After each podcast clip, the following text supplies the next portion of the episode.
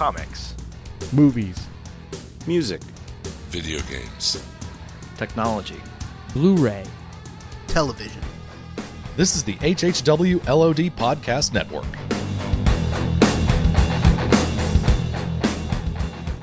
My name is Ichabod Crane.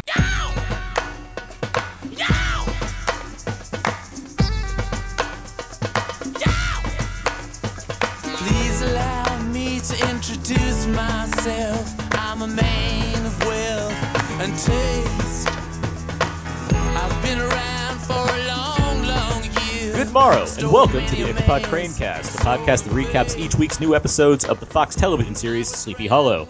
I am Aaron, and joining me is Brandon. yeah. Maxwell is uh, sitting this one out this week, but it's just going to be Brandon and I. We're going to talk about the episode "The Midnight Ride." This is the latest episode of Sleepy Hollow, episode what seven, right? This is seven. Yeah, lucky number seven, which I think Brandon and I are both in agreement on. A very lucky number indeed. Very, very good, lucky number seven, and I can't wait to get into it. Yeah. So, Brandon, what's this episode about? Uh, this week, as Ichabod and Abby deal with the horseman as it seeks its skull, Abby gets an unexpected visit from Andy Brooks. All right, so yeah, that's the episode we're going to be talking about. We'll delve into that in a minute here, but first we got some show notes.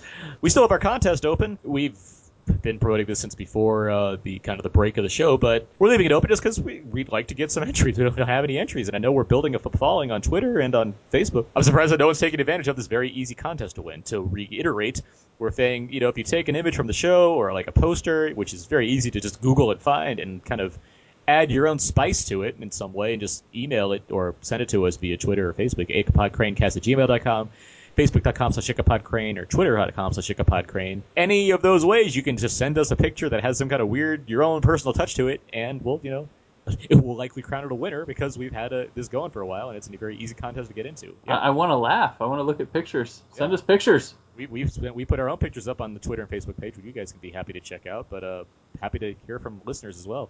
But yeah, you win a copy of Sleepy Hollow on Blu-ray, if or DVD, if or or an original uh, copy of the short story. Why? I mean, one something like that. We'll send to the winner of this contest. So just you know, put give it out to us. What else? Uh, last week, last week's show, um, we got a I got a message on Facebook from this. Um, we were talking about the character that Icha- Ichabod was working for in the past when he was interrogating uh, the other guy, and we didn't know what that guy's name was. And we had a listener on Facebook. Let me pull up the name of that listener right now to give him a shout out on the show. Give me one second. Um, we had Michael. Uh, he pointed out uh, he believed Ichabod Crane's British superior officer was named Tarleton. He, do- he doesn't know for sure, but he thinks he might have been intended to be that felony. He he left us a Wikipedia entry. I'll put that in the show notes on the actual article page for this episode. But yeah, thank you, Michael. That's it's it's. I I have no idea who that was. So if that's true, I mean that's cool, and if not, whatever. But thanks for you know giving us some feedback on that. Um, iTunes reviews and ratings. It's good to get those. It helps out the show, and we've actually got some new iTunes reviews and ratings. We got one from Queenie Mary Vickers. You guys are doing very good. Keep up the good work. Thank you for that.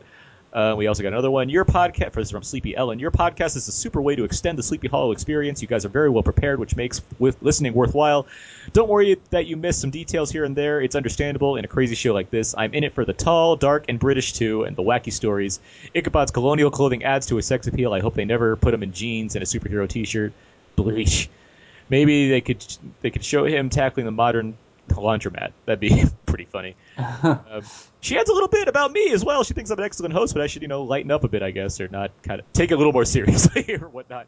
And uh, I'm doing my best. And uh, but thank you, sleep. Uh, thank you, Sleepy Ellen, for uh, your iTunes review. Um, it helps out our show. Other people are able to find our show, and more people chime in and give us reviews and ratings. So you know, just go to iTunes, search the Ichabod Cranecast, and help us out because we like doing the show, and we're happy to get more listeners to interact with us in doing it. So there you go. Yeah, thank you. Let's uh, move on here to the show. Let's do it. Let's talk about the Midnight Ride. This is episode seven, and this episode begins with once again a lengthy recap as we're accustomed to now. But then we jump to Boston on April 18th, 1775, the night of Paul Revere's famous Midnight Ride. Uh, we begin the episode with people, the townsfolk, um, yelling, "The regulars are coming," which we will revisit later on in the episode. But we see uh, a man wearing a black mask with a tattoo on the back of his head, riding up behind Reve- Paul Revere's party. There's basically four different riders on a horse, and the, this horseman, hmm, uh, attacks each one of these men one by one, misses Paul Revere, and so there, that happens. um, after that, we jump back to uh, present day. And Abby uh, settles Ichabod in at the cabin now that his blood tie to the horseman has been severed. He's vulnerable, so that's kind of where we're at with the Ichabod story right now. Ichabod takes, excuse me, Ichabod. He basically looks at all this pile of food that Abby's like located, allocated for him, and he's like very confused by the amount of food that he's able to have hold of. And Abby explains that it's from this kind of Costco-like store. What you, do you remember what she called it? Uh, I can't remember the exact name. It was some random. It was like some like cosplay, like uh, some kind of fake Costco name. Like they couldn't say Costco apparently. Yeah, they they they're not they don't really have too many brand names, as I pointed out with the energy drink in episodes past. Yeah. uh, what happens there. Well, we the water discussion. Oh, the water discussion. Yeah, this is the first w- one of many runners in this show. Is Ichabod dis- uh, discovering that, that people pay for water, and he's confused by this. And Abby explains that well, the earth, the, the, the, the you don't want to drink from the lake, and the taps are full of different chemicals, so buying water makes sense to her. And Ichabod's like, it's it's mind-boggling how the earth has been defiled in the time since he's been alive. Abby then gets a hilarious message on her phone that says sunset in one hour. Did you catch that one, Brandon? Uh, no, I didn't. her phone her phone like makes a noise and she looks at it, it says sunset in one hour which is like all right that's that's a fun thing and so ichabod uh, goes to talk with the masons about how to take down the horsemen uh, that's his plan anyway back near the station abby's ex our favorite detective luke morales Uh, tracks her down and uh, he wants to clear up the weirdness between them so he invites her for coffee after doing so a dark figure emerges we, we see a dark figure kind of watching them across the street. Then later that night, after sundown, Morales leaves the bar and hears a familiar voice down the alley. He goes to see who this hooded figure is, and he claims it's Andy, who thought uh, who everyone thought was dead. Um, to which Andy, of course, replies, and John Cho is Andy, by the way. John Cho replies, "Rumors of my demise have been pretty much true because why wouldn't a dead person have a sense of humor?" And um, he, he- he's like skin's kind of falling. He looks pretty dead, right? You yeah, he's? He he's was- pale. His he's got that, you know, that wrinkle mess up in his neck from having his head bent backwards. Yeah. And so um, uh, John Cho explains that he's kind of wants to protect Abby. That's why he's returned. He wants Morales to stay away from her because he feels like danger could. I guess they were friends. Like, yeah, like I, I forget that John Cho was probably a friend to all these people before he Yes. died.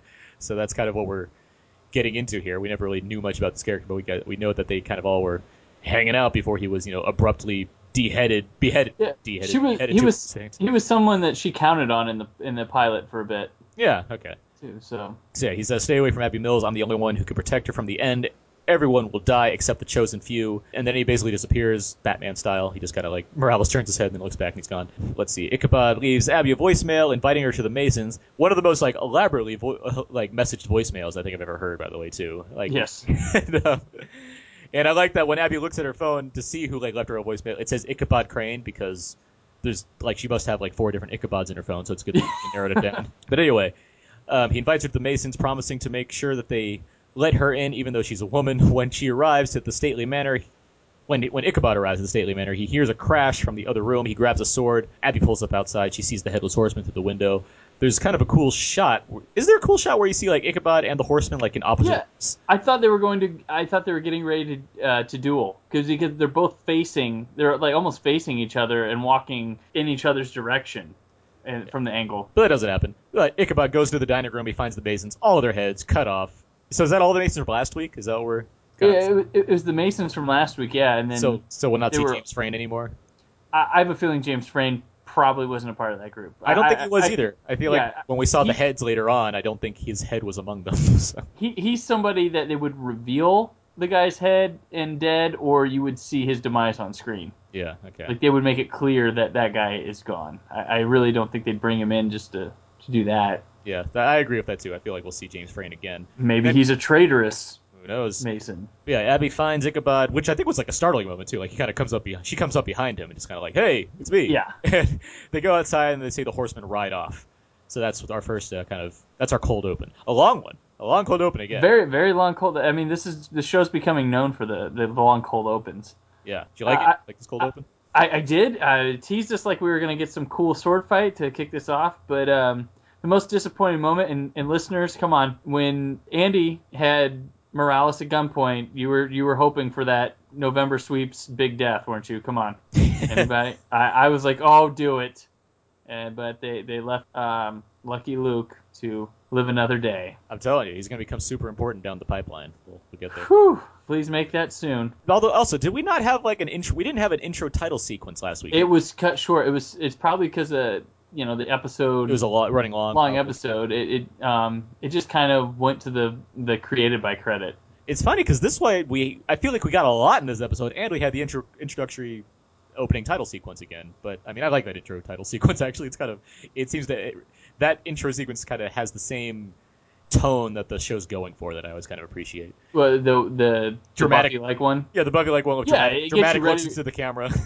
Yeah, it, yeah. Uh, so anyway, after the break, uh, we come back. Captain Irv, uh, PCOJ, he's he's back. He's, PCOJ. He's on the scene. As are some crime scene techs. He reminds Crane and Ichabod, Crane and Ichabod, Crane and Abby that their vision of the event should not include a per- perpetrator without a head. He's basically trying to keep this on the down low, um, and he wants he wants them to chalk it up to uh, ritual suicide with Mason's death. Yeah, but Ichabod explains that the Masons have fought a war between good and evil for 500 years. The Masons are uh, actually no. Ichabod starts explaining about the Masons, and then uh, Irving cuts him off. He's like, "I know about the Masons." I guess like he knows what Freemasons are. Obviously, he's he's Orlando Jones. He knows what this is. Which I really want this to pay off in the long run. Like I know we've been like harping on we need to see more from Irving, and we got a lot of him in this episode. Oh, yes. I really want to like learn more about this character if he's tied in in some way, which I think we all very much suspect he is.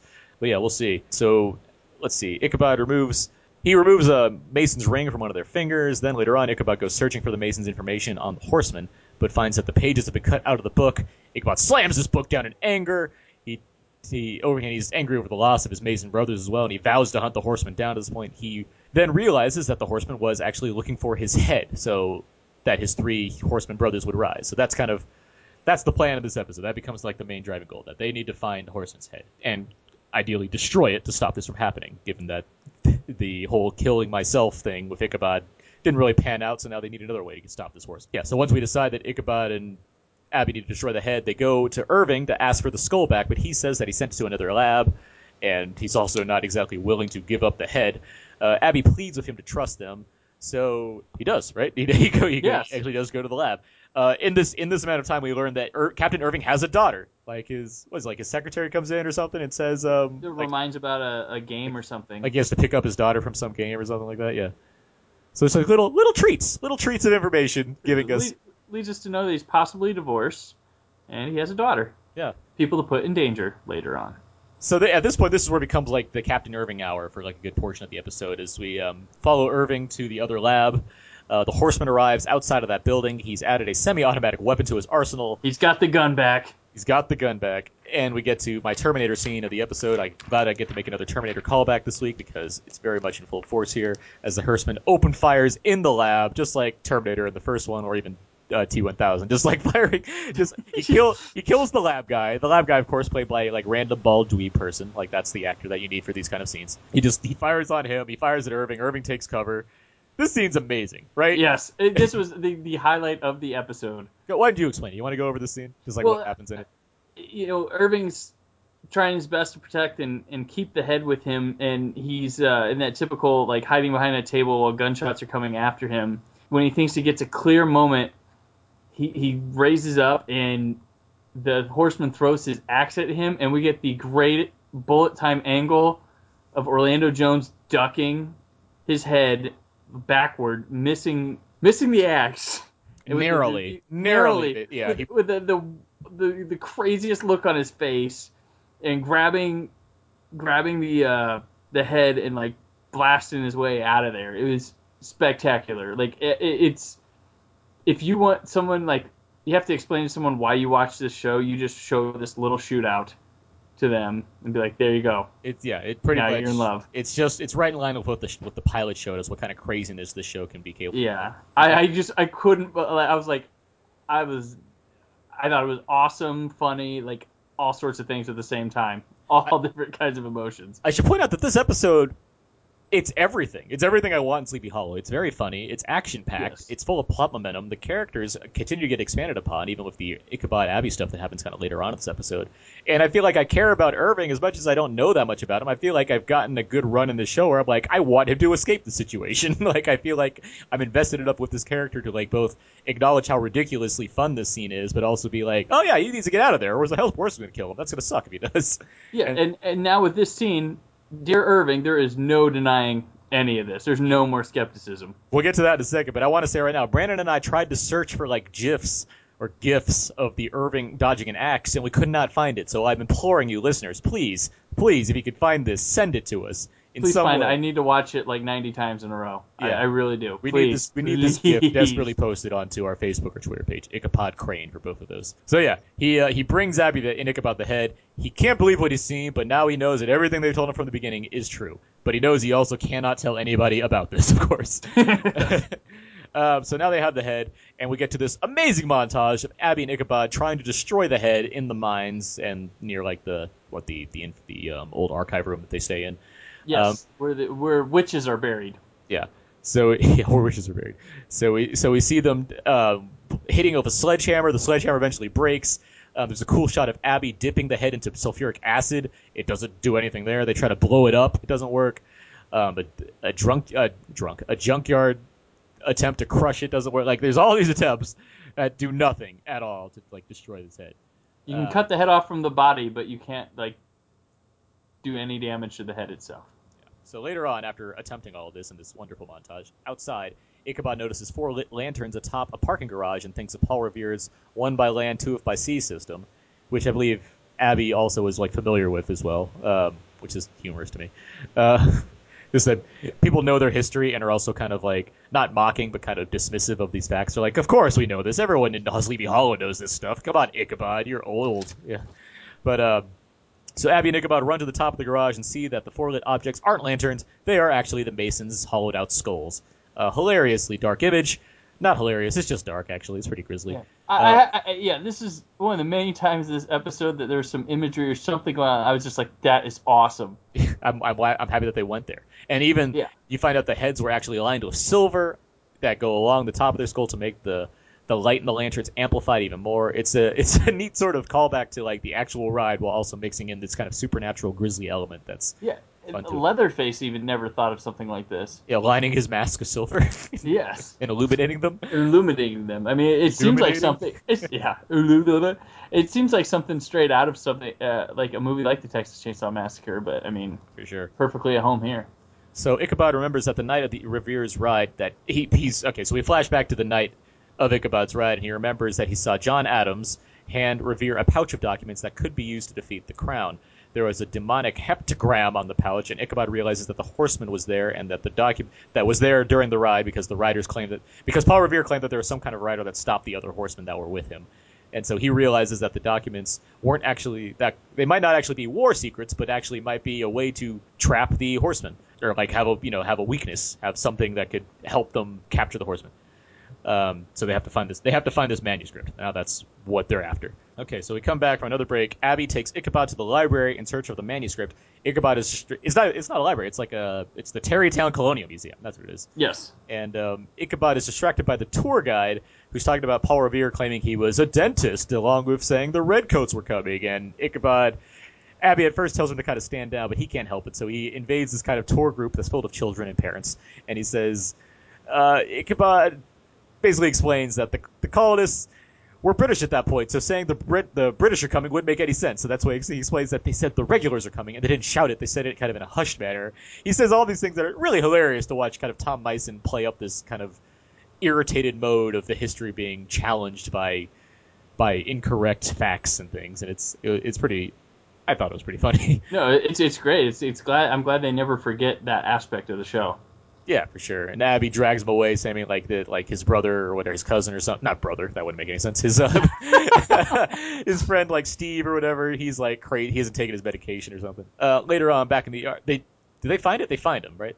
Yeah. They find the man. Oh, they find the manuscript. They find that it, they, the physical copies in London somewhere, but it's also been online. So back, they go back to the archives, and Ichabod fights with a laptop and loses as he tries to search through the manuscript and print it out and everything. And they find that the manuscript has been encrypted. Ichabod knows how to decrypt these kind of things. He's as we know, he has this kind of Sherlock type mind. He has a photographic memory. He does. He knows how to decrypt, and that it's going to take some time, but he can do it. At that point, Abby's phone reminds her that it's time for coffee with Morales.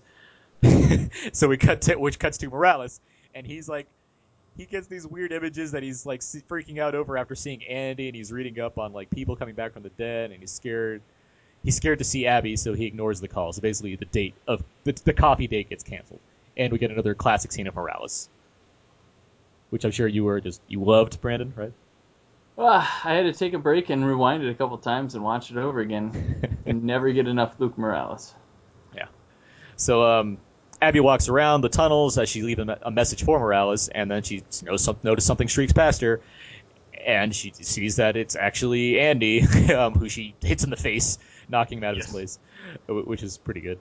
Uh, at that point, she's like, uh, you, "Did you like sell your soul?" And he he explains that he's trying to protect her, and they have this whole kind of okay. So he's explaining that he's dead and that Abby needs protection. Meanwhile, Ich- Ichabod's trying to find like what's how to find the, how to decipher this code, and he, and he looks at he discovers that on the back of on the back of the horseman's skull it says Cicero on the teeth, to which, Which he, is awesome. which is awesome. And he and uh, Ichabod calls uh, Paul Revere. He says, "You rum beggar." And which, which really made me laugh quite a bit, and that, and so now he has the password, and that's when we cut to another commercial. Okay, We also, I, I'd like to point out the moment where I- Ichabod was on the computer and a pornographic pop-up showed up, and Tom Mison was just brilliant when he said, "That is wildly inappropriate." yes. There's a lot of great Tom Mison. He's MVP of this episode. There's a lot of, well, I don't know. Him and Orlando Jones are kind of tied, but Tom Mison has a lot of great one-liners in this episode. They're really fun. Oh, And um, yeah, he has the porn stuff happen. He's like frustratedly touching every key, something that like most elderly people with computers seem to do. Yes, yes, exactly. And yeah, it's a, it's a it's just a good little bit. So we come back. Uh, Andy tells Abby that they can't kill the horseman because he because he's deaf, but they can trap him. And so Ichabod finds them and tells Abby to tell the horseman to meet him at the cemetery. And sorry, tells Andy to tell the horseman to meet up at the cemetery if he wants his head back because he thinks he knows how to trap him. Back in the archives, Ichabod reads the manuscript which says death can be trapped by turning the moon into the sun because sunlight is the horseman's only weakness. Since they don't have a witch handy, which they debate over a little bit, Abby suggests that they use UV light, which would of course work because that's like bringing sunlight to anywhere if they have a UV light, right? right. Let's see. Doesn't I, believe Ichabod like threatens uh, Andy at some point too, right? In this whole Yes. kind of conversation. I think, yeah, I believe so. Let's see what happens next. We, we have the preparation, right? Oh yeah, we have the and preparation. the, the, the montage. Thomas Jefferson argument, which is one of the series highlights. It, has gotta be. Yeah, so they they uh, they realize they need to lure the horsemen into the tunnel, so they recruit Captain Irving because they of course need three people to make a bunch of paper mache skulls or whatever they're making. They're making a Yes. bunch of mock skulls to lure in the horsemen, and during this, yeah, they're having a conversation about about Jefferson and him being an abolitionist, but also having slaves, but also having relations with slaves, with or with a slave, with, with Sally Hemings, which of course Ichabod was not key to. And over the course of this runner, they have this kind of morality debate, and they also, in this time, Ichabod learns that Jefferson both had relations with slave, with a slave, and had children with him, and also like copy, like he like he, he copied something Ichabod told him and got credited for it, right? Yes, yes. It was, it was a quote from Ichabod, and he looked and they showed it to him. He uh, he's like, well, perhaps you don't really know anybody. Yes. Truly know anybody. It's a it's a good runner. I like that one quite a bit. It was fantastic. I yeah, like I said just a second ago, series highlight was Yeah. And then they're able to kind of pack it back in and get got down to like a personal Ichabod Abbey moment where they discuss kind of they discuss love and they discuss morals and Katrina. And Mhm. Ichabod talks about how it's an adjustment to be living in a time where all his people have been, you know, dead. And um, it's nice little little moments, little hinty moments there. yes. Um, so we get to a break. By the way, usually I take about two pages of notes. This week I took three pages of notes. That's how much Oh, stuff wow. I, had to, I had to write about on this show. Um, so I'm just kind of going through this and a summary at the same time. That's why. That's why I get a little scatterbrained every now and then because I'm trying to balance how to recap all this episode and incorporate, you know, our my thoughts and Brandon's thoughts, of course, as well. Okay, so last bit of it. Here we go. Big moments here. They wait for the sundown. Um, as I said, Ichabod and Abby bond over not being able to share their work with anybody, and the you know the kind of things that they're doing. Later in the at night at the cemetery, Ichabod gets the horseman's attention, which I thought was a pretty horrible plan, actually. When, like Ichabod just like Yeah. he's like, "Hey, horseman, there you are. You should chase me." And then he has this like very like heavy sewer grate that he has to lift open and everything. It's like you could have just let that open, dude. Come on. Yeah. Like, what are we doing here? You're risking your own life to get this going, and there's like no reward if you die in this moment. And the Oh. horseman just follows as if nothing's gonna happen. Yeah, he, he follows along. He's firing. He's flinging his axe at him. Ichabod reaches the destination spot. He gets through a grate in the tunnel just in time. Like the axe is coming at him and everything. The horseman is uh, he follows in into the tunnels. He's slowed down. He sees a glowing Halloween skull, and picks it up and he's like, ah, that that's not real. but he continues coming along. He and you get like a really brief montage of the horseman finding all these different skulls and like crushing them, being what I assume is pissed off because he doesn't have a head, so I can't really see him emoting. But you know, it seems like Yeah. body language is all there. Uh, so then like Abby gets involved too, and so and so like there's a point where the horseman he sees both Ichabod holding a skull and Abby holding a skull, and you think he can't tell it's real, except he sees the gleam of one of the silver teeth and starts to follow Abby. So then we see Horseman following Abby along. Abby then kind of disappears and she starts calling out for Ichabod, saying she broke her ankle. We of course knew at all times that she never broke her ankle, correct? Correct. Yeah. So she needs Ichabod's help. She's crying for him. She scoots away. The horseman comes in to like a specific room. He, she's crawling away. Horseman's walking at her.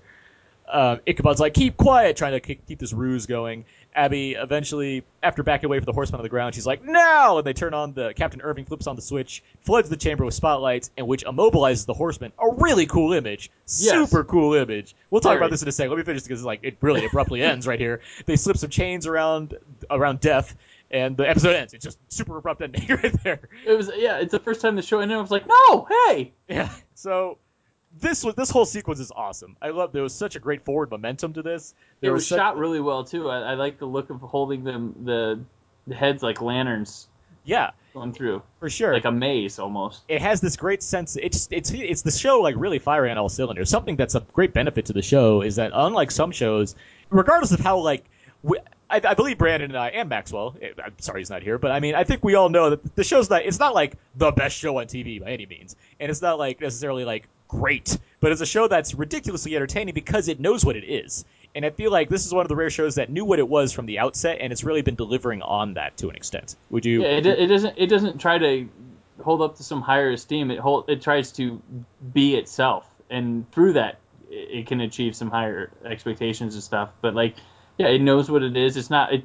It doesn't take any shame in being what it is. That, that's the best thing. It's not embarrassed by it. It, it relishes in it. and even more so, it's a show that doesn't seem like. I mean, obviously, it can do more to develop its other characters and whatnot, and develop the world even more. But it feels like a show that really, it's not, it's not being hindered by the fact that it hasn't been opened up enough yet. It feels like it knew what it was out the gate, and it's not trying to find itself. If that makes Yeah, sense. yeah. Yeah, it's not trying to find its footing at all. It seems pretty confident knowing where it wants to go. like compared to a show, and we, uh, Brandon and I were talking about this before we started recording. Compared to a show like The Agents of Shield, which like it's very, it's very plain and fine. It's not terrible by any means, but it seems like it's still a show that's trying to find what works best on that show. It doesn't seem like Sleepy Hollow really needs to do that. It just needs to find a way to sustain itself, which is what I'm hoping it's doing. And from the way this episode played out, it certainly seems like this first, this first season's going to play out the way it needs to play. Yeah, and I re- uh, early on we wanted to call it a Monster of the Week show, but it really hasn't been that at all. It, it started out like it could have been, but it's not. Yeah, it feels, if anything, I mean, Brandon, I know you're a big fan of Justified. Justified has a tendency to kind of have the first couple episodes set the stakes for the season's arc, but also have a couple kind of case of the week type episodes, and then it just kind of gets into the arc. That's exactly what. Yeah, that's exactly. It's like supernatural justified. Yeah, and that's that's kind of what I'm seeing here. Again, I don't think Sleepy Hollow is the best show on TV, but I do like talking about it because I like having a lot of fun with it, and I do, and I think this is another episode that really shows that this show's confident in what it's trying to do. And so this whole ending, where you have this really breakneck paced sequence that's fun and action packed and kind of thrilling all at the same time, visualized greatly. That whole spotlight scene is just awesome to watch, right? Yes, no, it was it was it was really really cool. A whole nother level of the show with stuff, and then right as you're like, oh, they caught him. Okay, now oh, we're what what? No, I want next week already. Yeah. And this is going to lead me to a strange segue right now because I haven't brought this up yet, but this feels like a part one, and I'm very upset about that because next week's the conclusion of this, you know, part of the show where you see what happens with the result of them capturing the horseman. Except the Ichabod Crane cast is going to have to take a couple weeks off. I'm so sorry to say this. I myself, me, Aaron, I'm going on vacation on Monday, on next Monday, and I'm going to be gone for a couple of weeks. I, I full disclosure, I'm going to South Africa. Doesn't matter why. Vacation. Doesn't really matter. But with that said, we've decided that the we're just gonna have to hold off on the show and just do kind of a mega episode, which I'll be excited to do anyway when I come back and really kind of recap. Uh, I guess the three episodes that I'll be missing. I'll be missing next week's episode, the week after that, and I'll be coming back on the you know on the on the second of December. So I'll be able to see that episode. and We'll have an episode out that week. But um, yeah, hopefully, uh, Brandon, you said you might be able to like kind of do something in the meantime Yeah. to kind of I, tie. it. I'll, I'll go ahead and do some recaps with my own thoughts and uh, on my blog, uh, Naptown Nerd. which is naptownnerd.blogspot.com. And if you want to put that in the show notes for people to check I out. will, and we could probably even post it on the. Um, I can figure out. I know, yeah, I'll put it put it on the. Facebook page Yeah. and I'll put it on the Twitter as well. for sure. Yeah. Um, but yeah, I'll I'll uh, I'll do some you know written recaps yeah, in sure. meantime. And like, I honestly, I, as much as I'm looking forward to my vacation, I, I do apologize to, to the listeners that do look forward to listening to the show. It seems like there are a good number of you that do. I mean, I've, I've noticed that the Twitter we've been, we've been getting more and more followers lately. The Facebook's, it's okay. It's not crazy active, but Twitter seems to be where it's at right now. And I, I, I like the interaction that we're having, and I'm looking forward to talking about the show more, and I'm looking forward to interacting with more listeners in the coming weeks. But yeah, so we, unfortunately, we are going to have to take a two week hiatus. Um, but after that, we'll be back full force. We'll keep doing the show. That said, we're not even done yet. We still got more to talk about. This was an awesome episode. Did you like this episode, Brandon? I, I would I- yes, this this episode was amazing. Might might have been my favorite, um, just because it moved. It was funny. It was everything I liked about the show. Like they call, um, they tended to call um, Hitchcock's North by Northwest Ultimate Hitchcock back in the day. Well, this was like Ultimate Sleepy Hollow. Um, not I'm not comparing qualities. I'm just comparing terms. But there was just every corner it turned. There was something I was saying like, oh, that's really cool. It's awesome. That's that's crazy and I really hadn't had that big amount of that since the pilot, um, and it still managed to keep character beats and and build them. Um, like for instance, something we missed, I missed upon when we were going back through it. I loved it when they had the heads that were illuminated, and then Abby just blew one out. That was so cool. Like, Yeah. just the episode was full of stuff like that. it really The- combined a lot of the things that we've liked about the show so far. Where you have these kind of creative visuals mixed with the kind of, I mean, high octane action is the way to say it because you have these like you have that shootout scene with Captain Irv, and you have the whole ending sequence. Like there are these fun sequences, and you get that banter that is you know Yeah. basically the best part of the show already. And, And- one, one one thing I feared upon with the show was uh, the fish out of water stuff. They're handling it in spades. Like I'm not even bothered by it. I'm Yeah. loving. It. I I asked for more of it, and, I was it- the person. If you go back and listen, was hesitant about the fish out of the water stuff to begin with. I'm loving it. I'm a, I'm a huge fan of how they're they're handling it. it was great this week. It was the it, it really there's a lot of great funny lines that involve Tom Mison dealing with being stuck in this century and not knowing like not having like kind of a you know a good connection with everything else. So he has to figure things out, and it's a lot of fun. Even with the kind of you know hint of drama in the background. I guess the only thing that we missed in this episode is that there's no Katrina. Like that's the only thing that's, that this episode's lacking. Yeah, there's there's no Katrina, but they made it up with it. Uh, they made up for that with uh, a lot of Irving. All right, so a lot of Irving. That was pretty. That was good. So any um crazy hokum theor- theories this week? What do you think is gonna happen? Nothing crazy. I'm sure. I'm sure John Cho's going to churn on them. That's a Uh, good. Mm, that's an interesting thought. And I, it's really was he just really hanging out in dark alleys the past couple weeks? I mean, what else would he do? That what, like just hanging not- in the sh- He doesn't have, shadow? does he have like a Buffy style mutant bar to hang out at? Like, I, uh, there's a nice shadow here. I think I'll hang here for a minute. Um, yeah, and but I going back, has he? Have we ever seen her? Um, him go against Abby like head to head? Andy Andy, like, has he threatened her personally at all since he's been like this? in the first episode he did. Oh no, he wasn't like that. Then he was just kind of possessed, I guess. Right? He's just kind yeah, okay, yeah, I guess he was okay. So his protecting thing is total BS. We know it. I don't. Um, I mean, I don't know. He went out of his way to tell Morales to stay away from Abby, and then he went to Abby not hurting him and explaining that they can trap the Horsemen. I mean, I'm, all part of some bigger scheme. I'm curious. I mean, that's my thoughts on next week. Of like, they have to interrogate the horseman is the plan. It's like, how's that going to work? He doesn't have a head. They- well, they have his head. They have his But- head. They don't want to give it to him. That's not the play. They'll taunt him with it. I'm very curious to see what's going to happen. What is going to happen? What's what's next week's episode about, Brandon? Next week, episode titled Necromancer. Ichabod, Abby, Captain Irving, and Jenny join forces and face the Headless Horseman. While staring down this nemesis, Ichabod is shocked by j- game changing information about the horseman's true motive. Game changing again. I love that. There's always game changers on this show. Uh, I, I predict another two episodes and we'll have more game changing. but uh, that's another thing. Uh, Jenny's supposed to arrive back with Abby in the next week, Yes. so that's you know we'll see how that goes too. I mean, I, Some more Black Tomb Raider. I yeah, I, I I begin again. I assume that she'll be a part of the cast next season. We'll see where that goes, but. I, I do like I like that that relationship too. I mean, I, I like these characters. That's what keeps me coming back to the show. I like these characters. I like the kind of fun nature that it's having with all of this, and it's just yeah, it's just a lot of fun. Good It's a episode. great time. Good Really episode this week. The Midnight Ride. Good episode. And uh, yeah, that's gonna bring us to the end of this podcast episode. Um, yeah, uh, again, we're not gonna have new episodes for the coming weeks, but in three weeks from now we'll be back. We'll be doing this in full force. We'll have recaps on all.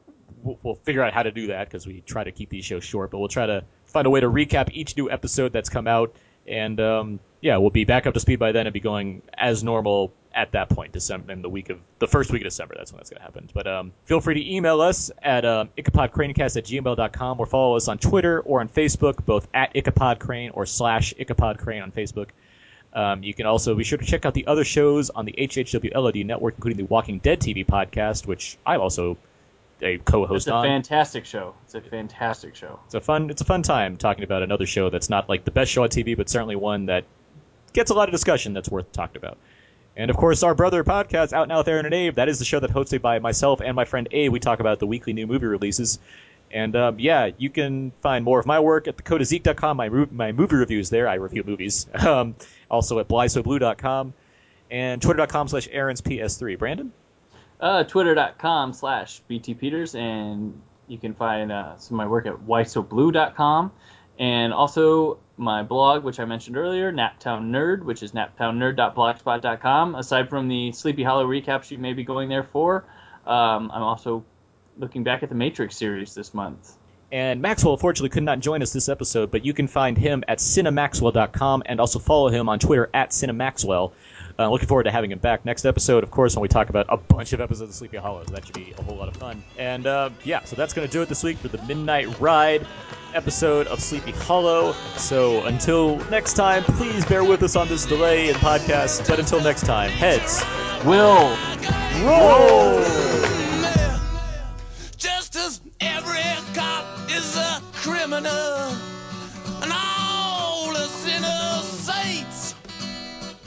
As heads is tails, just call me Lucifer, cause I'm in need of some restraint. So if you meet me, have some courtesy, have some sympathy, and some taste.